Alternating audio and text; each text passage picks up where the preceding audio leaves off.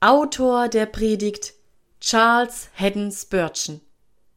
Thema Ein Stoß in die Posaune gegen falschen Frieden. Gelesen von Esther Funk. Friede, Friede, und ist doch nicht Friede. Jeremia 6, Vers 14.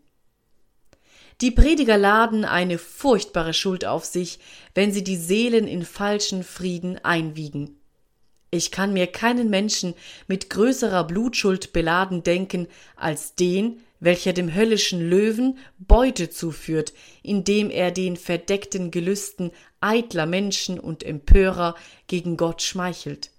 Der Arzt, welcher einen Menschen in seiner Krankheit mit Speise überladen, seinen Krebsschaden nähren oder ihm fortwährend Gift einflößen würde, während er ihm zugleich völlige Genesung und langes Leben verspräche, ein solcher Arzt wäre nicht ein halb so scheußliches Ungeheuer von Grausamkeit als der vorgebliche Diener Christi, der seiner Gemeinde sagen würde, dass sie getrost sein solle, wenn er stattdessen ihr zurufen müsste, Wehe den Sorglosen in Zion, erschrecket ihr Sicheren. Das Werk des Predigtamts ist kein Kinderspiel. Es ist eine Arbeit, die Engelshänden gebührte, die des Heilands Herz erfüllte. Wir bedürfen vieles Gebetes, damit wir redlich bleiben und vieler Gnade, auf dass wir die Seelen nicht irre leiten, die uns zu weiden befohlen sind.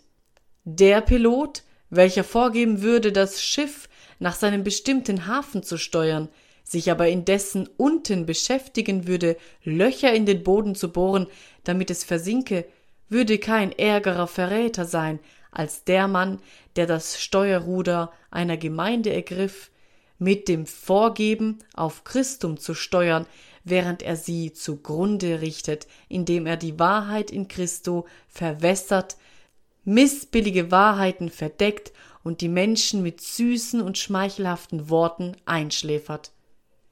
Wir könnten noch eher dem Mörder verzeihen, welcher uns unter dem Scheine der Freundschaft die Hand reicht und uns dann durchs Herz sticht, als dem Manne, der mit glatten Worten zu uns kommt und uns sagt, dass er Gottes Botschafter an uns sei, aber dabei Empörung gegen Gott in unseren Herzen anschürt und uns beruhigt, während wir in Auflehnung gegen die Majestät des Himmels dahinleben.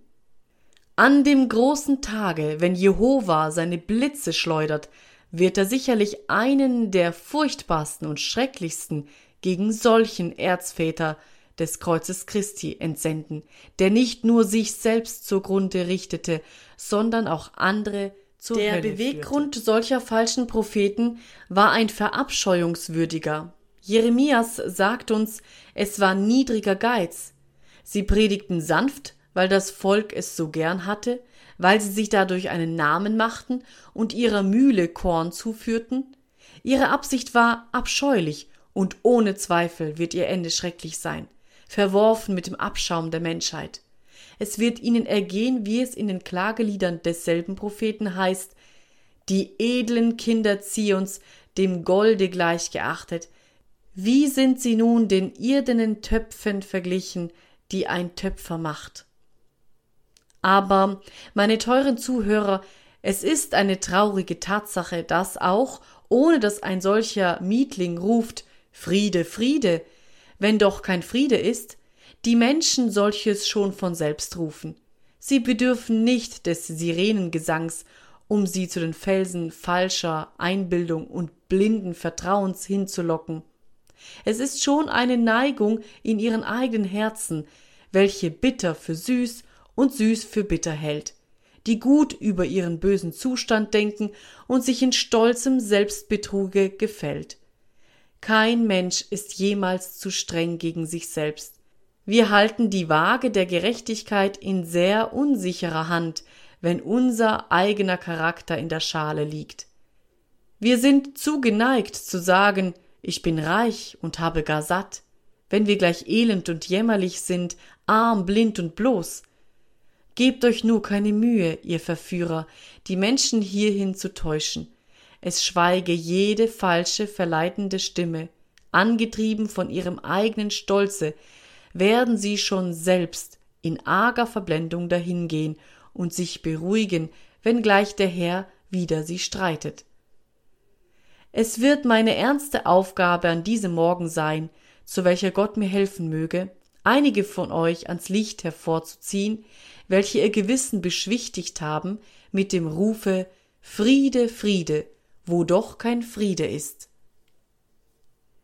Es ist mir nichts Ungewöhnliches, mit Leuten zusammenzutreffen, welche sagen Nun, ich bin ganz glücklich. Mein Gewissen beunruhigt mich niemals. Ich glaube, wenn ich sterben sollte, dass ich in den Himmel kommen würde, so gut als irgendeiner. Dabei leben diese Menschen in offenbarer Sünde dahin und können ihre Unschuld nicht einmal vor dem Richterstuhl der Menschen beweisen.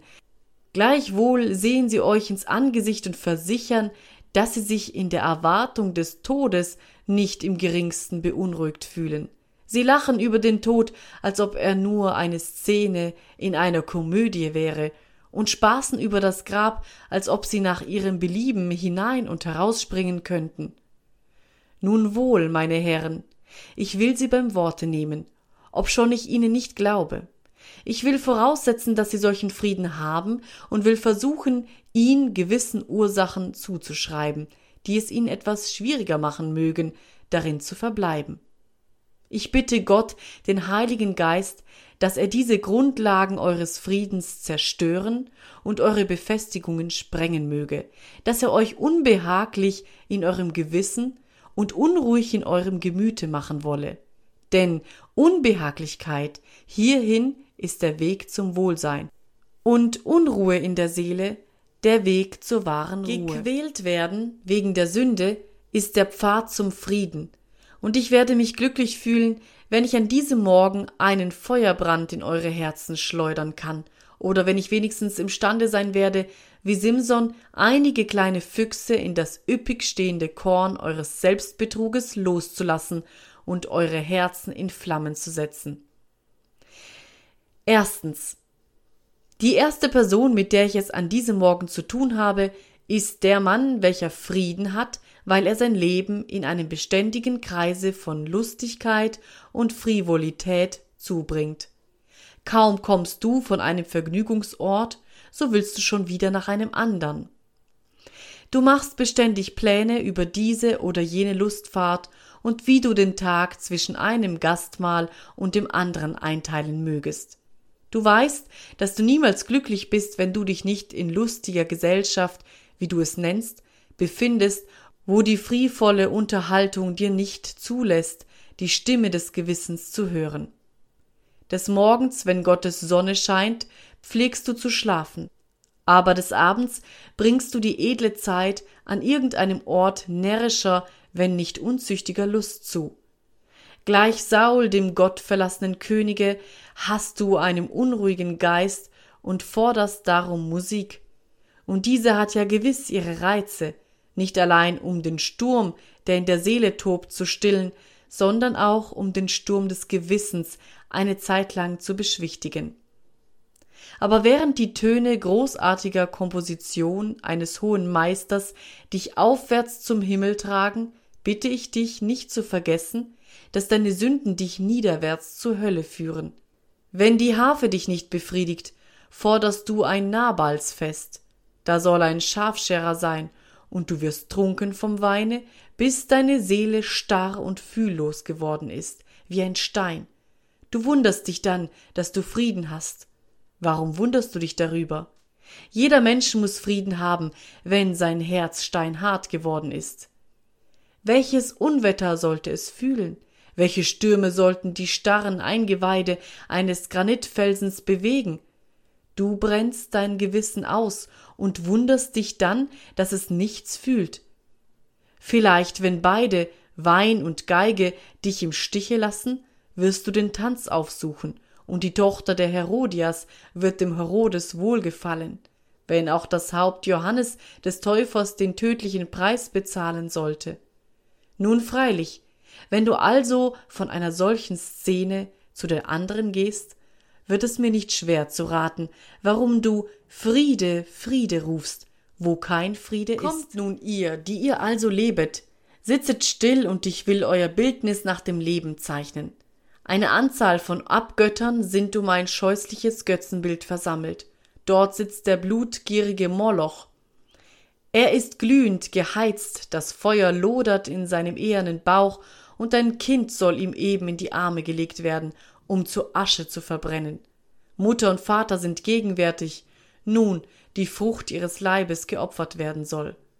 Das Kleine schreit vor Entsetzen, sein kleiner Leib fängt an, in dieser furchtbaren Hitze verzehrt zu werden. Werden nicht die Eltern das Schreien ihres eigenen Fleisches hören und achten auf die Klagetöne ihres Säuglings?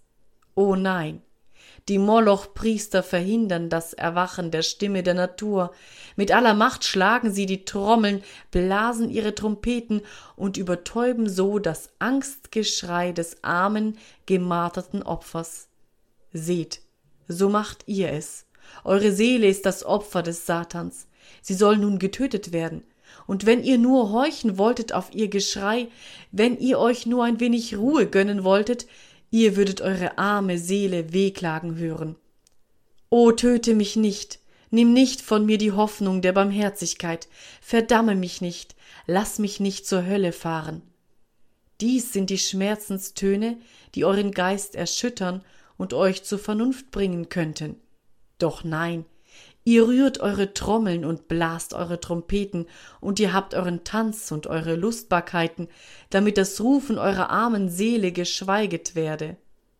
Ach, ihr Herren, es wird ein Tag kommen, wenn ihr eure Seelen werdet reden hören, wenn eure Kelche geleert sind und nicht ein Tropfen Wassers eurer brennenden Zunge gegeben werden kann, wenn eure Musik verstummt ist und das schauerliche, miserere, wimmernden Seelen euer schwarzes Sanctus sein wird, wenn ihr auf ewig an den Ort geschleudert sein werdet, von dem die Lust der Welt und der leichtfertige Scherz verbannt sind.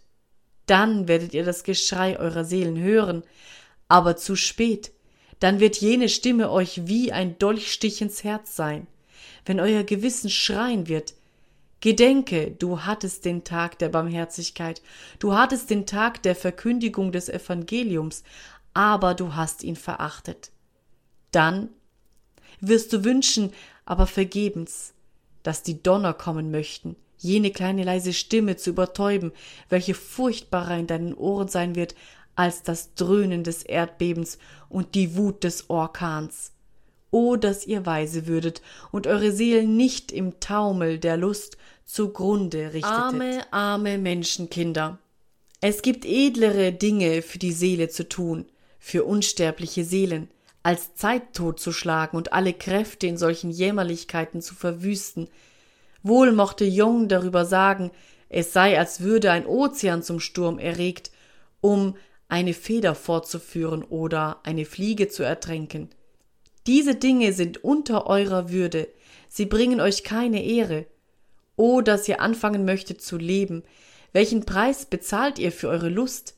Ewige Qual für eine Stunde eitler Fröhlichkeit, Trennung von Gott für wenige kurze Tage der Sünde.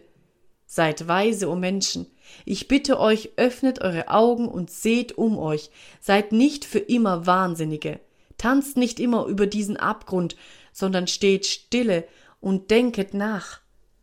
O Geist des lebendigen Gottes, bringe du den Leichtsinnigen zum Stillstand und schleudere einen feurigen Gedanken in seine Seele, der ihm keine Ruhe lasse, bis er die wahre, bleibende Freude gekostet hat, die nur Zions Kinder kennen. Zweitens. Ich wende mich nun zu einer anderen Klasse von Menschen, Viele, wenn sie gefunden haben, dass die irdische Lust alles Pikante verloren hat, wenn sie aus dem Kelch weltlicher Vergnügungen in vollen Zügen getrunken haben, bis sie zuerst Sättigung und dann Ekel in den Hefen fanden, bedürfen eines stärkeren Reizmittels, und Satan, der sie einmal benebelte, hat noch stärkere Arten von Opium als bloße Vergnügungen für diejenigen, die danach verlangen. Wenn die Eitelkeit dieser Welt nicht mehr ausreicht, um eine Seele einzuschläfern, so hat er noch eine höllischere Wiege für sie. Er pflegt sie dann an seine eigene Brust zu nehmen und lässt sie seine teuflische und satanische Natur einsaugen. Und davon werden sie still und ruhig. Ich meine, er wird dich zum Unglauben anleiten, und wenn dies vollbracht ist, dann kannst du Frieden, Frieden haben, wo doch kein Frieden ist. Wenn ich jemand sagen höre, Ei, was, ich habe Frieden genug, weil ich nicht Narr genug bin, an einen Gott oder an eine zukünftige Welt zu glauben. Ich kann mir nicht denken, dass dies euer altes Märchenbuch, diese Bibel, wahr sei. So regen sich zwei Gefühle in mir. Einmal ein Ekel vor dem Menschen wegen seiner Unredlichkeit und dann ein Mitleid mit ihm wegen der großen Angst, in der er sich befinden muss und die solcher Unredlichkeit bedarf, um sich zu verhüllen. Glaubt nicht, dass ein solcher Mensch aufrichtig ist. Es gibt zwei Arten von Ungläubigen. Die eine Sorte besteht aus Narren, die da wissen, dass sie sich niemals auf eine vernünftige Weise auszeichnen werden, darum versuchen sie es auf einem anderen Wege und erlangen einen eingebildeten Ruhm, indem sie vorgeben, eine Lüge zu glauben und zu verteidigen. Die andere Klasse sind Menschen, die sich unruhig in ihrem Gewissen fühlen, diese mögen die Bibel nicht leiden, weil die Bibel sie nicht leiden mag. Sie lässt sie nicht in Ruhe in ihren Sünden. Sie ist ein so unbequemes Buch für sie. Sie versuchten es einmal ihr Haupt darauf zu legen, aber es war ihnen ein Kissen mit Dornen gefüllt. So haben sie mit ihm gebrochen und würden sehr froh sein, wenn sie wirklich beweisen könnten, dass die Bibel unwahr sei. Was sie aber, wie sie wissen, nicht können. Darum sage ich, ich verachte zugleich die Falschheit eines Menschen und bemitleide die Unruhe seines Gewissens, die ihn zu solchem elenden Kunstgriff treibt, um seine unendlichen Schrecken vor den Augen anderer zu verbergen. Je mehr dieser Mensch prahlt, umso mehr fühle ich, dass er nicht so denkt. Je frecher er in seinen Lästerungen ist, je mehr er flucht, je stärker er resoniert, umso gewisser werde ich, dass er nicht aufrichtig ist, außer in dem Bestreben, das innere Stöhnen seines unruhigen Geistes zu ersticken. Solche erinnern mich an die chinesischen Soldaten. Wenn die in die Schlacht gehen, tragen sie an dem Arm einen Schild mit grässlichen Ungeheuern bemalt, und indem sie dabei den gewaltigsten Lärm machen, bilden sie sich ein, dass ihre Gegner in Angst gejagt durch solche Mittel auf der Stelle davon werden laufen. So bewaffnet ihr euch mit Lästerungen und greifet Gottes Diener an und denkt, wir werden wegen eurer Sophistereien davonlaufen. Nein, wir lächeln verächtlich über sie. Es wird uns berichtet, dass die Chinesen einmal, als die Engländer kamen, sie anzugreifen, eine Kette von Tigerköpfen quer über ihren Hafen zogen und sagten, die Barbaren werden es nimmer wagen, diesen schrecklichen Köpfen zu nahen so hängen jene Ungläubigen eine Kette von alten abgenutzten Lästerungen und Gottlosigkeiten aus und bilden sich dann ein, dass das Gewissen nicht imstande sein werde, sie anzugreifen und dass Gott selbst sie zufrieden lassen werde. O ihr Herren, ihr werdet die glühenden Kugeln göttlicher Gerechtigkeit zu zahlreich und zu schrecklich finden gegen eure Sophismen. Wenn ihr in die Hände des ewigen Gottes fallen werdet, dann wird eure Philosophie vergeblich sein. Zu Scherben zerschmettert werdet ihr an den Allmächtigen glauben, wenn ihr ihn fühlen müsst. Ihr werdet seine Gerechtigkeit erkennen, wenn es zu spät ist, ihren Schrecken zu entrinnen. O werdet weise, gebt diese Träumereien auf, schließet euch nicht selbst ganz von dem Himmel aus, wendet euch zu Gott, den ihr gelästert habt, denn alle Sünde und Lästerung wird den Menschen vergeben. Gott ist bereit, euch zu vergeben, bereit, euch anzunehmen, und Christus ist bereit, eure Gotteslästerung hinwegzuwaschen. Heute noch, wenn die Gnade dich erfüllt, kannst du ein Kind des Gottes werden. Den du hastest, kannst du an dem Busen des Jehova ruhen, dessen Dasein du sogar gewagt hast zu leugnen. Gott segne diese Worte an deine Seele. Wenn sie dir hart erschienen, so waren sie doch nur gemeint, an dein Gewissen zu schlagen. Die Liebe hat mich getrieben, sie auszusprechen. Oh, ich bitte dich, lass vom Bösen, sauge jene ungläubigen Ideen nicht länger ein, morde nicht deine Seele, bloß um klug zu erscheinen. Ersticke nicht die Stimme des Gewissens durch jene Vernünfteleien, von deren Unwahrheit du im Innersten überzeugt bist und welche du nur wiederholst, um den Schein der Charakterfestigkeit zu bewahren. Drittens. Ich komme nun zu einer dritten Klasse von Menschen. Die sind Leute, die eben nicht besonders der Leichtfertigkeit ergeben sind, noch ungläubige Ideen in sich aufgenommen haben, sondern es ist eine Sekte von Menschenkindern, die sorglos ist und entschlossen, sich um nichts zu kümmern. Ihr Motto ist, der morgende Tag wird für das Seine sorgen. Wir müssen das Leben genießen. Lasset uns essen und trinken, denn morgen sind wir tot. Wenn ihr Gewissen überhaupt sich regt, so gebieten sie ihm Stillschweigen. Wenn der Prediger sie stört, so schreien sie, anstatt auf das zu horchen, was er sagt, damit sie den wahren Frieden erlangen. Psst, sei still. Es ist noch Zeit genug, ich will mich durch diese kindliche Furcht nicht beunruhigen. Sei stille, Seele, und kümmere dich nicht. Ach, so hast du schon jahrelang getan, nicht wahr? So oft du eine ernste, kräftige Predigt gehört hast, bist du nach Hause gegangen und hast dir Mühe gegeben, sie wieder loszuwerden. Dann und wann stahl sich eine Träne über deine Wange, aber du hast dich dessen geschämt. Ach, sagst du, es ist nicht männlich, an solche Dinge zu denken. Zu Zeiten entstanden einige Bewegungen in deinem Herzen, deren du dich nicht erwehren konntest, aber gleich darauf war es wieder so hart wie ein Feuerstein, undurchdringlich fest. Sieh einmal her, Freund, ich will dir ein Bildnis von dir geben. In jenem Hause dort wohnt ein Landmann, ein närrischer Mann. Es herrscht Totenstille der Nacht. Diebe wollen eben einbrechen, Menschen, die weder seines Lebens noch seiner Güte schonen werden. Unten in dem Hofe liegt ein Hund angekettet, er bellt und bellt und heult. Ich kann nicht ruhig schlafen, sagt der Landmann. Mein Hund macht solchen Lärm. Noch ferneres Bellen und Geheul. Der Landmann kriecht aus seinem Bett, nimmt seine geladene Flinte, öffnet das Fenster, legt an und erschießt seinen Hund. So, brummt er, nun ist es gut. Geht wieder zu Bett und liegt ganz ruhig da. Jetzt kann ich sicher schlafen, sagt er, denn ich habe den Hund stille gemacht. Ach, hätte er doch auf die Warnung des treuen Tieres gehört. Bald wird er das grausame Messer fühlen und seine todbringende Torheit bereuen. So macht ihr es, wenn euer treues Gewissen sein Bestes tut, euch zu retten. Ihr tötet euren einzigen Freund, während der Satan und die Sünde an das Bett eurer Trägheit heraufklimmen und sich anschicken, eure Seele auf ewig zu morden. Was würden wir von dem Seemann denken, welcher alle Sturmvögel erschießen würde, damit es keinen Sturm mehr gäbe? Würdet ihr nicht sagen, was für ein unsinniger Mensch? Diese Vögel werden von der gütigen Vorsehung gesandt, ihn vor dem Sturme zu warnen. Warum vertilgt er sie?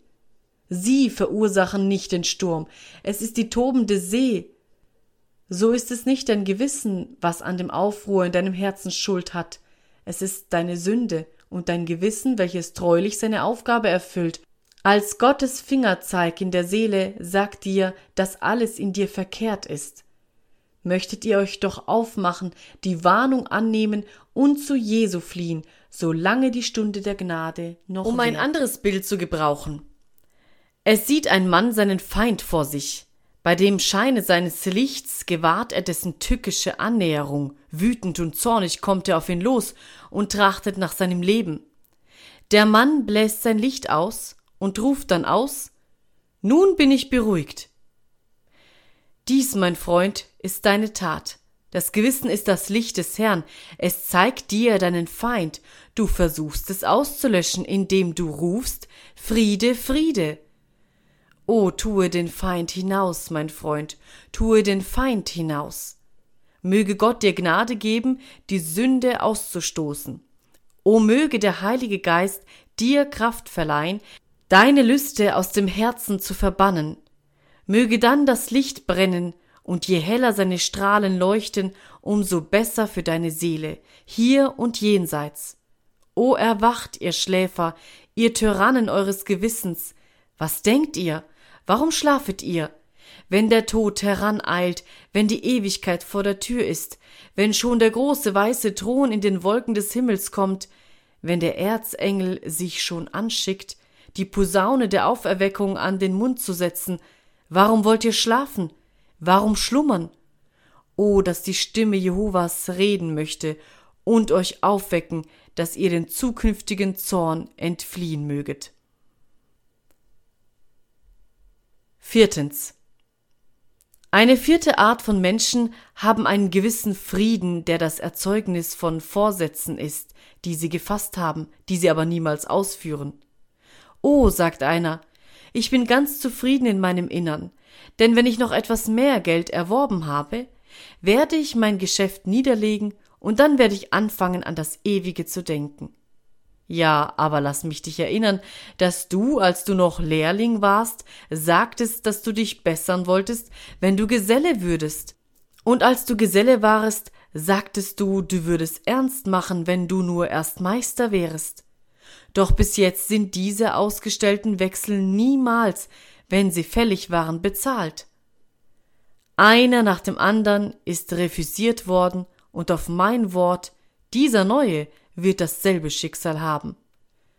So denkst du dein Gewissen zu beschwichtigen mit dem, was du bald zu tun gedenkst. O Mensch, wird dieses bald jemals kommen? Und sollte es kommen, welcher Grund ist vorhanden zu erwarten, dass du dann mehr bereit sein wirst, als du es jetzt bist? Die Herzen werden härter, die Sünde wird stärker, das Laster wurzelt tiefer mit dem Verlaufe der Jahre. Du wirst es später gewiss nicht leichter finden, dich zu Gott zu wenden, als jetzt. Jetzt ist es dir unmöglich, ohne die göttliche Gnade. Es wird dann ganz ebenso unmöglich sein, und ich möchte sagen, dass dir dann sogar mehr Hindernisse im Wege sein werden als jetzt. Was denkst du wohl, welchen Wert mögen jene Versprechungen haben, die du in dem Gerichtshofe des Himmels gegeben hast? Wird Gott dein Wort wieder und wieder und wieder annehmen, wenn du es ebenso oft gebrochen als gegeben hast? Noch vor nicht langer Zeit lagst du am Fieber auf deinem Bette hingestreckt und du gelobtest, dass wenn du gesund würdest, du Buße tun wolltest. Hast du Buße getan?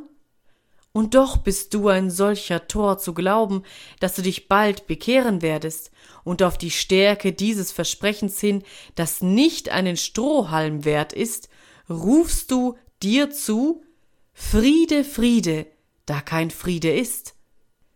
Ein Mensch, der auf eine gelegenere Zeit wartet, um an die Angelegenheiten seiner Seele zu denken, ist gleich dem Landmann, in Aesops Fabel, der an einen fließenden Strom saß und sagte, wenn dieser Strom sofort fährt, eine kleine Weile zu fließen, so wird er sich verlaufen und austrocknen, und dann werde ich trockenen Fußes hindurchgehen können. Aber, aber, der Strom war noch ebenso tief wie zuvor, nachdem er Tag für Tag gewartet hatte. Und so wird es dir ergehen. Du erinnerst mich durch dein Verzögern an die lächerliche Stellung eines Mannes, der auf dem hohen Zweige eines Baumes sitzt und mit einer Säge in der Hand den Zweig absägt, auf welchem er sitzt. Dies ist deine Tat. Mit deinem Aufschieben sägst du den Zweig deines Lebens ab. Gewiss, du willst den Brunnen zudecken, wenn das Kind ertrunken ist, und die Stalltüre verschließen, nachdem das Pferd gestorben ist. Bedenke, dass ein Vogel in der Hand besser ist als zehn auf dem Dache. Du bekommst so ein wenig Ruhe, doch oh, für welchen tödlichen Preis? Paulus hat deine Ruhe gestört. So spielst du die Rolle des Felix und sagst, gehe hin auf diesmal, wenn ich gelegene Zeit habe, will ich dich lassen rufen. Dein Gewissen wurde beunruhigt, so stopfst du mit dem Bissen des Zerbeus ihm den Mund, und du hast dich zur Ruhe gelegt mit der Lüge unter deinem Kopfkissen, dass du bald besser werden wirst. Ach, mein Freund, Lass mich dir ein für alle Male sagen, dass du schlimmer und schlimmer werden wirst. Während du zauderst, steht die Zeit nicht still, noch ruht der Satan. Du reisest der furchtbaren Ernte entgegen. Die Sichel wird schon geschärft, die dich niedermähen, und das Feuer wird schon angeschürt, in welches du auf ewig geworfen werden Fünftens. Wirst. Ich wende mich nun zu einer anderen Klasse von Menschen, damit ich keiner vorübergehe, die hier sich befinden möchte, welche spricht Friede, Friede, wo doch kein Friede ist. Ich zweifle nicht, dass viele vom Volke in London Frieden in ihrem Herzen haben, weil sie unwissend in göttlichen Dingen sind. Es würde ganz gewiss viele unserer gesunden, rechtgläubigen Christen beunruhigen, wenn sie einmal eine Vorstellung von der außerordentlichen Unwissenheit in geistlichen Dingen hätten, die in dem ganzen Lande herrscht. Einige unter uns, die sich viel in allen Klassen der Gesellschaft bewegen, haben oft Veranlassung gehabt zu bemerken, dass weniger von den Wahrheiten der Religion bekannt ist als von irgendeiner Wissenschaft, wie wenig solche auch noch angebaut sein mag. Man nehme als ein bedauerliches Beispiel die gewöhnlichen Ausflüsse der Tagespresse. Und wer muss nicht die Unwissenheit bemerken, die sie im Betreff wahrer Religion an den Tag legen? Wenn die Zeitungen von der Politik reden, welches eine Sache ist, die sie verstehen, so ist ihre Befähigung erstaunlich, aber sobald sie nur die Religion berühren, könnten die Kinder unserer Sonntagsschule sie gleich der gröbsten Unwissenheit überführen. Die Darstellung, die sie geben, sind so unverdaut, so weit von der Sache entfernt, dass wir veranlasst werden zu denken, dass das Geschenk eines kleinen Testaments für drei Groschen an die Korrespondenten solcher Blätter eine der ersten Bemühungen unserer Gesellschaften zur Verbreitung des Evangeliums unter die Heiden sein sollte. Was die Theologie betrifft, so scheinen einige unserer großen Schriftsteller so wenig davon zu verstehen wie ein Pferd oder eine Kuh. Geht unter alle Stände und Klassen der Menschen, und ihr werdet finden, dass seit dem Tage, wo wir unseren Katechismus aufgaben und der alte Dr. Watz und die Assemblies nicht mehr gebraucht werden, das Volk keinen klaren Begriff mehr hat von dem, was das Evangelium von Christo besagt. Oft habe ich von Männern, welche die Kanzel der Jetztzeit ohne Strenge beurteilten, versichern hören, dass wenn jemand einen Kursus von 13 Vorlesungen über Geologie hört, er eine ziemlich klare Idee von dieser Wissenschaft bekommen würde. Dass aber, wenn einer nicht nur 13, sondern 1300 Predigten hörte, er noch keinen Begriff von dem System der Theologie erlangen würde, welches man beabsichtigte vorzutragen. Ich glaube, dass viel Wahres daran ist, indessen muss doch der große Wechsel, welcher in den beiden letzten Jahren in den Kanzelvorträgen stattgefunden hat, ein Gegenstand großer Dankbarkeit sein, und wir glauben, dass er eine Wohltat für die Kirche sein wird. Die Prediger sind kühner in ihrer Verkündigung als zuvor. Es wird, wie ich glaube, jetzt mehr lautere evangelische Lehre in London an irgendeinem Sonntage gepredigt, als sonst in einem Monat geschah. Gleichwohl herrscht in manchen Regionen noch eine tiefe Unwissenheit in Bezug auf das, was Christi Jesu ist. Welche Meister in der Gottesgelehrtheit waren unsere alten Puritaner. Sie kannten den Unterschied zwischen dem alten und dem neuen Bunde. Sie mengten nicht Werke und Gnade untereinander. Sie drangen in die Tiefen der evangelischen Wahrheit ein. Sie forschten beständig in der Schrift Tag und Nacht und verbreiteten solches Licht über die Dörfer, in welchen sie predigten, dass man in jenen Tagen so tüchtige Theologen unter den Steinklopfern finden konnte, als man sie heutzutage in den Kollegien und Universitäten antrifft. Wie wenige erkennen die geistige Natur des Gesetzes, die Herrlichkeit der Versöhnung, die Vollkommenheit der Rechtfertigung, die Schönheit der Heiligung und das Köstliche der wahren Vereinigung mit Christus. Ich wundere mich nicht, dass wir eine Menge von Männern haben, die bloß äußere Bekenner und Formalisten sind und die sich gleichwohl ebenso behaglich in ihrem Herzen fühlen, als ob sie lebendige Gottseligkeit besäßen und wirklich in der wahren Furcht Gottes wandelten. Es waltete noch vor kurzem, ich rede von dem, was vergangen ist, es waltete noch vor kurzem kein Unterscheiden zwischen gewissen Dingen, die verschieden sind, kein Trennen des Köstlichen von dem Gemeinen. Die großen Grundlehren des Evangeliums wurden, wenn nicht verleugnet, doch mit Stillschweigen übergangen. Wir fürchteten schon, dass die Denkenden die Glaubenden verdrängen würden, dass die Verständigkeit und die Philosophie die Einfalt des Evangeliums Christi verdrängen würden. Es ist besser geworden. Ich hoffe daher, dass wenn nur das Evangelium mehr in seiner Fülle gepredigt wird, wenn die Worte Jesu besser verstanden und die Dinge des Himmelreichs in helleres Licht gestellt werden, diese Festung eines falschen Friedens, nämlich Unwissenheit in den Lehren des Evangeliums, bis auf die Grundfesten zertrümmert werden wird. Ja, dass auch die Grundsteine aufgegraben und für immer verworfen werden. Wenn du einen Frieden hast, der auf Unwissenheit gegründet ist, suche seiner loszuwerden. Bedenke, dass die Unwissenheit etwas ist, wofür du verantwortlich bist. Du bist wegen des Gebrauches deines Urteils den Menschen nicht verantwortlich, aber du bist dafür verantwortlich vor Gott. Bei Jehova gilt keine Duldung deiner Ansichten. Ich habe kein Recht, dich zu richten. Ich bin ein Mitgeschöpf. Kein Staat hat irgendein Recht, mir vorzuschreiben, welche Religion ich glauben soll. Gleichwohl gibt es ein wahres Evangelium und tausend falsche. Gott hat die Urteilskraft gegeben gebrauche sie. Forsche in der Schrift und bedenke, dass wenn du das Wort Gottes vernachlässigst, deine Sünden der Unwissenheit die Sünden vorsätzlicher Unwissenheit sind und du daher keine Entschuldigung hast. Da ist die Bibel, du hast sie in deinem Hause, du kannst sie lesen. Gott, der Heilige Geist, will dich zu ihrem Verständnis unterrichten. Und wenn du unwissend bleibst, lege es nicht mehr deinem Prediger zur Last, beschuldige niemand als dich selbst und mach es nicht mehr zum Deckmantel für deine Sünde. Sechstens. Ich gehe nun zu einer anderen und gefährlicheren Gestalt dieses falschen Friedens über.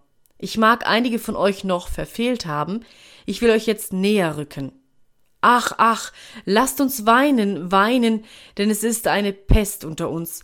Es gibt Glieder in unseren Gemeinden, welche sagen Friede, Friede, wo kein Friede ist. Aufrichtigkeit fordert es, zu gestehen, dass bei aller Sorgfalt im Urteilen, bei den Aufnahmen und bei der strengsten Kirchenzucht wir unsere Gemeinden nicht frei von der Heuchelei erhalten können. Ich habe schon Gerüchte gehört, die mir fast das Herz brachen, von Männern und Frauen, welche die Lehren der Erwählung und andere Wahrheiten des Evangeliums glaubten und sie zu einer Art von Deckmantel der schrecklichsten Laster machten. Ich könnte ohne Lieblosigkeit Gemeinden nennen, welche Treibhäuser der Heuchelei sind, weil die Menschen da gelehrt werden, dass es der Glaube an ein gewisses System von Meinungen ist, das sie selig macht, und weil ihnen nicht dabei gesagt wird, dass das alles vergeblich ist ohne lebendigen und tätigen Glauben an Christum.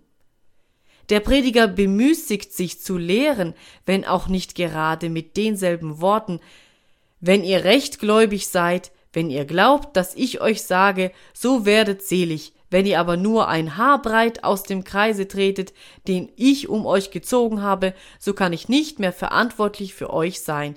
Wenn ihr mir aber euer ganzes Herz gebt und pünktlich glaubt, was ich lehre, möge es in der Schrift stehen oder nicht, dann ist eure Seligkeit gewiss. Und wir kennen Leute dieses Schlages, welche ihre Läden am Sonntage offen halten und dann am Abend hingehen und eine gesalbte Predigt, wie sie es nennen, hören können. Menschen, die es mit den Trunkenbolden halten und dennoch sagen, sie seien Gottes Auserwählte.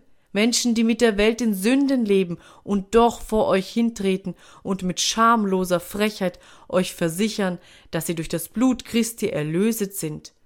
Es ist wahr, Sie haben eine tiefe Erfahrung gemacht, wie Sie sagen. Der Herr bewahre uns vor solcher schlammigen Erfahrung. Sie haben, wie Sie sagen, eine gewaltige Kundgebung für der Verderbtheit ihrer Herzen erfahren, aber doch sind sie die teuren Kinder Gottes. Teuer für wahr, zu teuer für jeglichen Preis, den irgendjemand für sie geben möchte. Wenn sie irgendwo für kostbar gelten, so möchte ich wahrlich wünschen, dass sie dahin versetzt würden, denn sie sind hienieden niemanden kostbar und ohne den geringsten Nutzen für die Religion und die Moralität. Oh, ich kenne keine verdammlichere Verblendung als die, wenn ein Mensch den Betrug in seinen Kopf kriegt, dass er ein Kind Gottes sei und doch in Sünden lebt. wenn er von souveräner Gnade schwatzt, während er in souveränen Lüsten lebt, wenn er sich zum Schiedsrichter erhebt über das, was Wahrheit ist, während er selbst Gottes Vorschrift verachtet und das Gebot mit Füßen tritt. Hart, wie Paulus gegen solche Menschen seiner Zeit war, wenn er sagte, dass ihre Verdammnis ganz recht sei, tat er doch einen höchst gerechten Ausspruch. Gewiss, der Satan jauchzt über Menschen der Art. Ich bin ein Calvinist, aber Johann Calvin trug nie unmoralische Lehre vor. Niemals lebte wohl ein treuerer Ausleger der Heiligen Schrift aber seine Lehre ist nicht der Hyperkalvinismus der neueren Zeit, sondern ist demselben so gerade entgegengesetzt wie das Licht der Finsternis. In allen seinen Schriften ist nicht ein Wort zu finden, welches einen Menschen anleiten könnte, in der Sünde zu beharren, auf dass die Gnade desto mächtiger werde. Wenn du nicht die Sünde hassest, ist es ganz einerlei, welche Lehre du glaubst, Du kannst ebenso rasch zur Verdammnis fahren mit hochkalvinistischer Lehre als mit irgendeiner anderen. Du bist ebenso gewiss des ewigen Todes in einer rechtgläubigen Gemeinde als in einer irrgläubigen, wenn nicht dein Leben verkündet, dass du wiedergeboren bist zu einer lebendigen Hoffnung durch die Auferstehung Jesu Christi von den Toten. Siebtens. Ich habe nur noch eine Klasse von Personen zu beschreiben, und dann werde ich schließen, nachdem ich noch einige ernste Worte der Ermahnung an euch alle gerichtet habe. Es bleibt mir noch eine Art von Wesen übrig, welche alle vorhergehenden übertrifft in der äußersten Gleichgültigkeit über alles, was sie aufregen könnte. Es sind Menschen, die Gott aufgegeben, gerechterweise aufgegeben hat. Sie haben die Grenze seiner Langmütigkeit überschritten. Er hat gesagt, sie wollen sich durch meinen Geist nicht mehr strafen lassen. Ephraim hat sich zu den Götzen gesellt, so lasst ihn hinfahren. Als eine gerechte Strafe für ihre Unbußfertigkeit hat Gott sie dahingegeben in Verstockung des Herzens. Ich sage nicht, dass ein solcher hier anwesend ist. Gott gebe, dass keiner hier so sei. Allein es gibt solche, denen Gott kräftige Irrtümer sendet, dass sie glauben der Lüge, auf das sie gerichtet werden, weil sie der Wahrheit nicht glauben, sondern haben Lust an der Ungerechtigkeit. Von einer frommen Mutter erzogen, lernten sie vielleicht schon in der Wiege das teure Evangelium, das, das heilige Beispiel eines gottseligen Vaters immer vor sich habend, wandten sie sich ab zur Wollust und brachten die grauen Haare einer treuen Mutter mit Kummer zum Grabe. Gleichwohl verfolgte sie das Gewissen. Bei dem Begräbnis der Mutter kam der Jüngling zu sich und fragte sich, habe ich sie getötet? Habe ich sie hierher gebracht? Er ging nach Hause, hielt sich einen Tag nüchtern, wurde aber von einem seiner Genossen versucht und wurde so böse wie je zuvor. Eine neue Warnung kam, er wurde von Krankheit ergriffen, schon lag er in dem Rachen des Todes, doch er genas wieder, er lebte wieder auf und lebte so lasterhaft wie je zuvor. Oft hörte er die Stimme seiner Mutter, sie redete zu ihm, obschon sie gestorben war. Er legte die Bibel auf das oberste Fach, versteckte sie, dennoch drängte sich manchmal ein Spruch, den er in der Kindheit gelernt hatte, in sein Gedächtnis. Eines Abends, als er nach einer Höhle des Lasters ging, hielt ihn etwas zurück. Das Gewissen schien ihn zuzurufen Bedenke, was du von ihr alles gelernt hast. Er stand still und biss sich einen Augenblick auf die Lippe, sah nach, erwog die Chancen.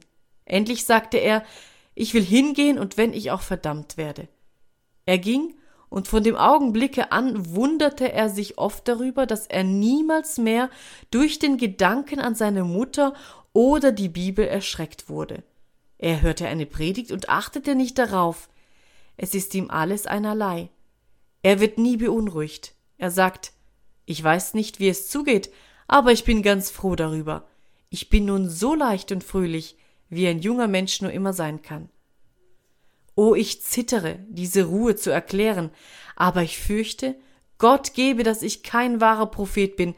Ich fürchte, Gott hat dir die Zügel auf den Nacken geworfen und gesagt, lass ihn gehen, lass ihn gehen, ich will ihn nicht mehr warnen. Möge er essen von den Früchten seines Wahnes, möge er gehen, solange seine Kette reicht. Ich will ihn nie mehr zurückhalten. Höre, Mensch, wenn es so ist, dann ist deine Verdammnis so gewiss, als wenn du schon im Abgrund wärest.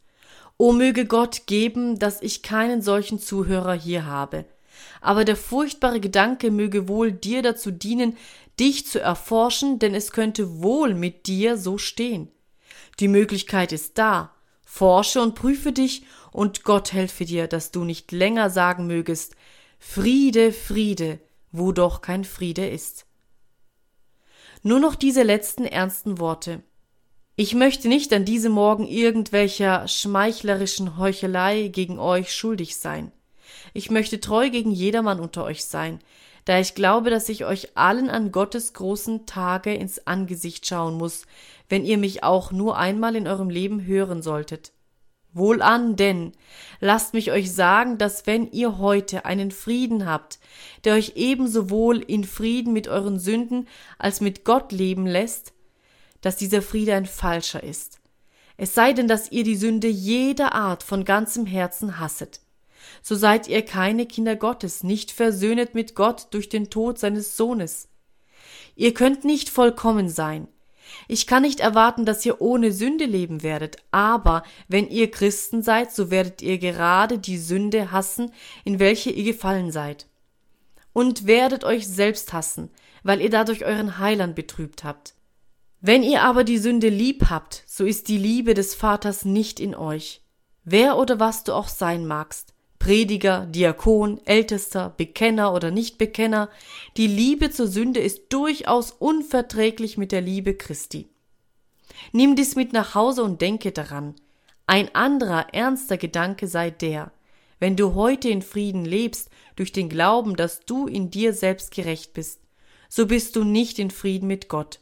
Wenn du dich in deine eigene Gerechtigkeit hüllst und sprichst, ich bin ebenso gut wie andere Leute, ich habe Gottes Gebote gehalten und bedarf keine Gnade. So stehst du nicht in Frieden mit Gott. Du häufst dir selbst in deinem unbußfertigen Herzen den Zorn auf den Tag des Zornes, und du wirst ebenso gewiss verloren gehen, wenn du auf deine guten Werke vertraust, als wenn du auf deine Sünden vertrautest. Es gibt sowohl einen reinen Pfad zur Hölle als einen schmutzigen, es gibt ebenso gewiss einen Weg zur Verdammnis auf der Heerstraße der Moralität als durch den Sumpf des Lasters. Hüte dich, dass du auf irgendetwas anderes bauest als auf Christum, denn wenn du es tust, so wird dein Haus dir über dem Kopfe zusammenfallen, wenn du am meisten seine Festigkeit wünschen musst. Darum noch einmal, mein Zuhörer, wenn du außer Christo bist, wie groß dein Friede immer sein mag, es ist ein falscher, denn außer Christo ist kein wahrer Friede für das Gewissen und keine Versöhnung mit Gott möglich. Lege dir selbst die Frage vor, glaube ich von ganzem Herzen an den Herrn Jesum Christum? Ist er meine einzige Zuversicht, der einzige feste Fels meiner Zuflucht?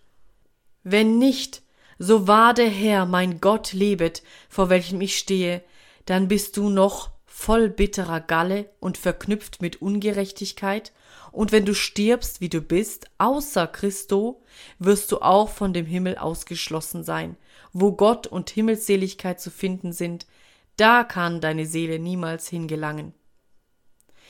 Endlich lasst mich euch herzlich bitten, wenn ihr an diesem Morgen Frieden habt, wägt euren Frieden also. Wird mein Friede mir fest bleiben auf dem Krankenbette? Es gibt viele, die Frieden genug haben, wenn sie gesund sind, aber wenn ihre Gebeine beginnen zu schmerzen und ihr Fleisch verzehrt wird, dann finden sie, dass sie etwas Festeres bedürfen als jene erträumte Ruhe, in welche ihre Seele gefallen sind. Wenn ein wenig Krankheit dich schon zittern macht, wenn der Gedanke, dass dein Herz angegriffen ist oder dass du vom Schlage plötzlich gerührt werden könntest, dich erschrecken kann, dann lege dir die Frage des Jeremias vor. Wenn dich die müde machen, die zu Fuße gehen, wie will dir's gehen, wenn du mit den Reutern laufen sollst? Und so du im Lande, da es Friede ist, Sicherheit suchest, was will mit dir werden bei dem hoffärtigen Jordan? Wenn Krankheit dich schon erschüttert, was wird des Todes Bitterkeit dir bringen? Dann frage dich noch weiter, wenn dein Friede wahrhaften Wert hat, so muss er dich in der Sterbensstunde stärken. Bist du nun bereit, nach Hause zu gehen und dich niederzulegen, um nimmer wieder aufzustehen? Denn bedenke, das, was nicht standhält auf dem Totenbette, wird nimmer standhalten am Tage des Gerichts. Wenn meine Hoffnung schon erzittert, da eben erst die Knochenhand des Todes mich berührt, wie wird sie erst erbeben, wenn furchtbar Gottes Donnerschall und der Posaune Widerhall der Erdgrund erschüttern und plötzlich nun der Bau der Welt mit Krachen stürzt in Trümmer fällt, wenn alle Menschen, wenn der Tod mich erstarren macht, was wird die Herrlichkeit Gottes tun? Wie werde ich in nichts zusammenfahren und vor ihm in Verzweiflung fliehen? Darum richte an dich selbst oft die Frage, wird mein Friede mir verbleiben, wenn die Himmel in Glut flammen und das zitternde Weltall vor Gottes Gericht steht? O meine teuren Zuhörer, ich weiß, ich habe an diesem Morgen nur mit schwachen Worten zu euch geredet, nicht so, wie ich gern gewollt.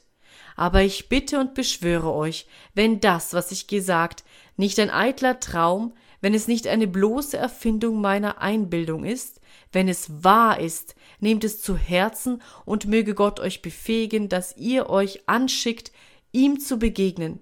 Hüllet euch nicht ein und schlafet und schlummert. Erwacht, ihr Schläfer, erwacht. Oh, dass ich eine Posaunenstimme hätte, euch zu warnen. Ach, während ihr im Sterben lieget, während ihr in die Verdammnis stürzt, muss ich nicht schreien über euch, müssen nicht diese Augen über euch weinen? Ich kann von dieser Sache nicht so kräftig reden. Gewiss, in einer so unendlich wichtigen Angelegenheit wird man mir keinen Enthusiasmus oder Phantasismus Schuld geben können. Nehmt zu Herzen, o oh, ich bitte euch, den furchtbaren Ernst der Ewigkeit. Verwüstet nicht eure Zeit auf immer. Bekehret euch, bekehret euch. Warum wollt ihr sterben, ihr vom Hause Israel? Höret jetzt auf das Wort des Evangeliums, das zu euch gesandt ist.